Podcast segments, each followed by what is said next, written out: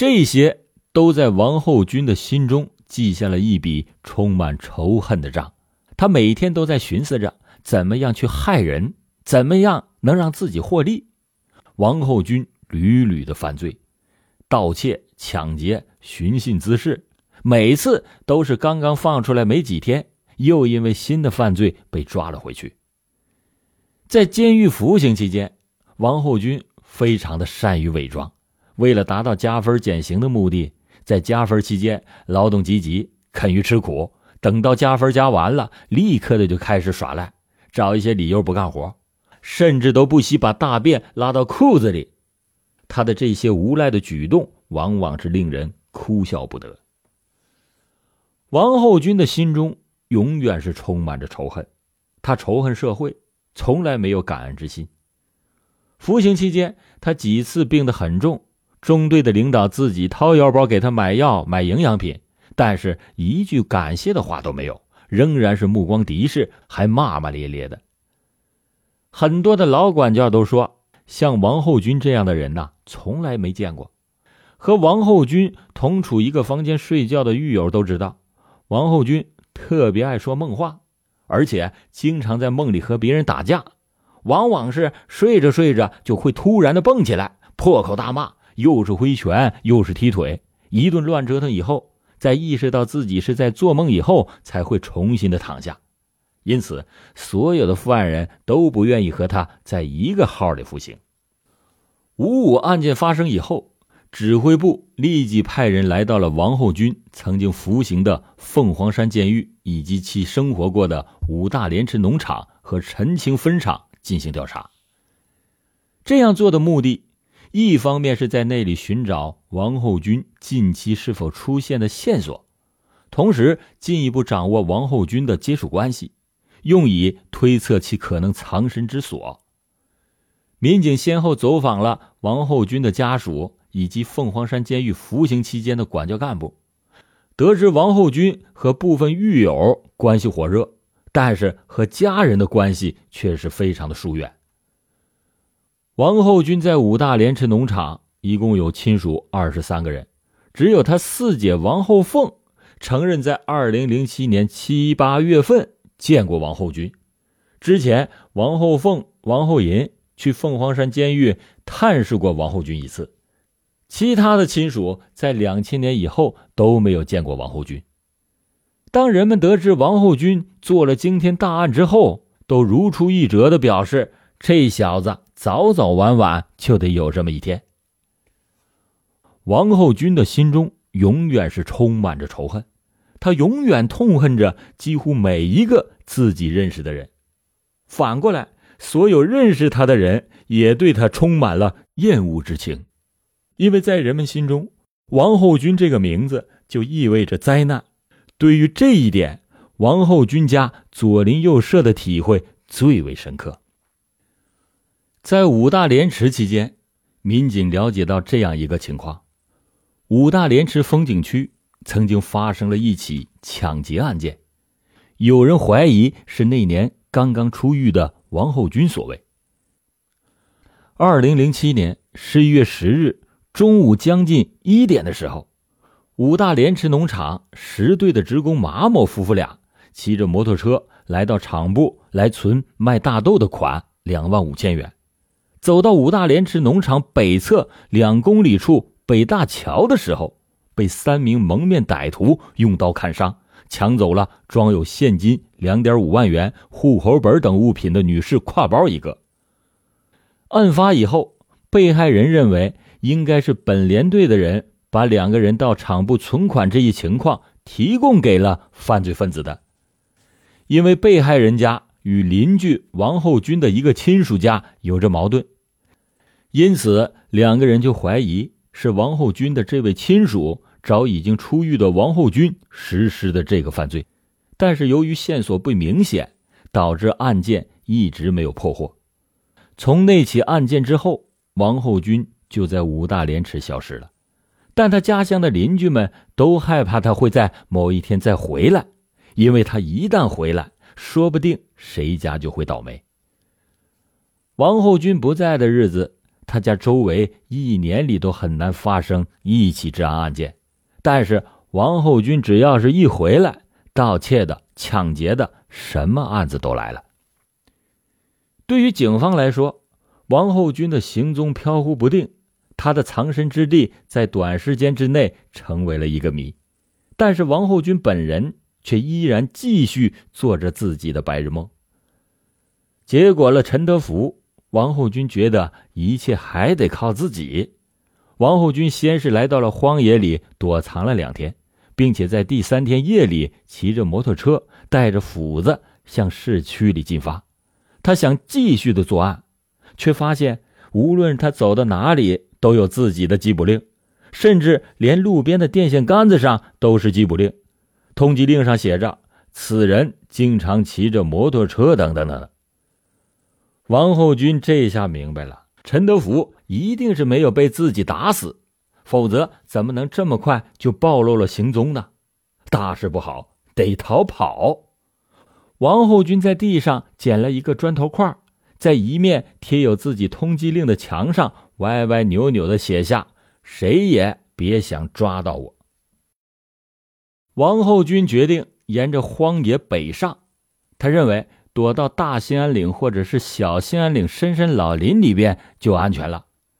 王后军曾经听过很多人讲过，大兴安岭和小兴安岭上有很多的伐木工地，那里夏天不容易进人，冬天大雪一封山，更是和外界彻底的隔绝。很多犯了命案的人都会藏匿在其中，一辈子都不会被发觉，而且那里有酒有肉，还能赚到大钱。那里对于他来说是相当完美的栖身场所，毕竟山林就像自己的家一样，他适合在那样的环境里生存，而且可以在风头过后重新下山，到时候还是想干什么就干什么。王后军打定主意。就开始向北进发了。事情并不像王后军想的那么简单，他骑着摩托车一上路就傻眼了。公路上到处是警察和警灯闪烁的警车，显然这一切都是针对自己而来的。黑龙江的各种恶性逃犯作案后，大多有王后军这样的想法：进入深山老林或者是越境。所以，警方设卡堵截的时候，尤其是会在通往林区和边界的各条公路上增设警力。王后军于是继续的走荒野，虽然慢，但是安全。王后军骑着摩托车艰难的前行，摩托车没油了，电坏了，他就把摩托车扔掉，然后到路过的某个村子再偷一辆新的。王后军偷摩托车非常厉害。他不出五分钟，肯定会把一台摩托车据为己有。当今农村的摩托车到处都是，王后军决定一路就这么偷下去，怎么也能对付到目的地。王后军有点过于轻视警方的力量，虽然他极力的隐蔽，但还是暴露了行踪。九月五日下午，王后军行至到大庆市肇源县境内的时候。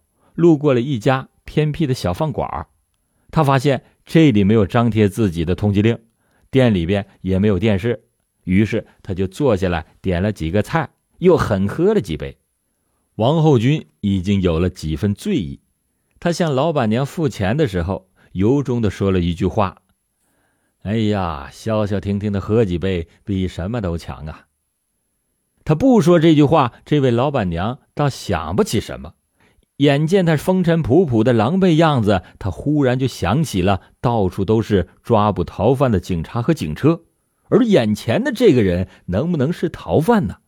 他的目光有些犹豫。王后军似乎也感觉到了，就不再搭话，转身就走出了饭馆，开车而去。这位老板娘随后就把情况反映到了派出所。据此。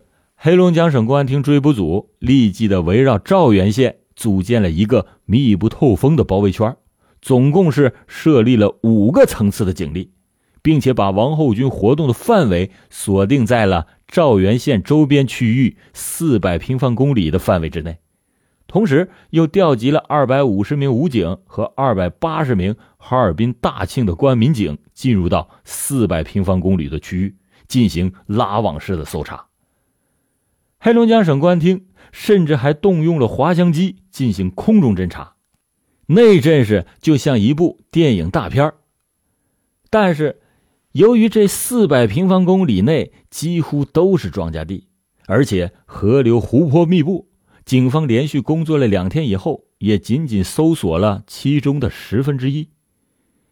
九月八日早上六点左右，正当缉捕前线指挥部的民警为此一筹莫展的时候，大庆市公安局指挥中心接到了七十三岁老人唐景芳打来的报警电话：“你们要抓的人就在我的鱼窝棚里，位置是头道厅江湾。”接到唐景芳老人打来的电话以后。缉捕指挥部立即的调集了警力，赶赴到头道汀江湾。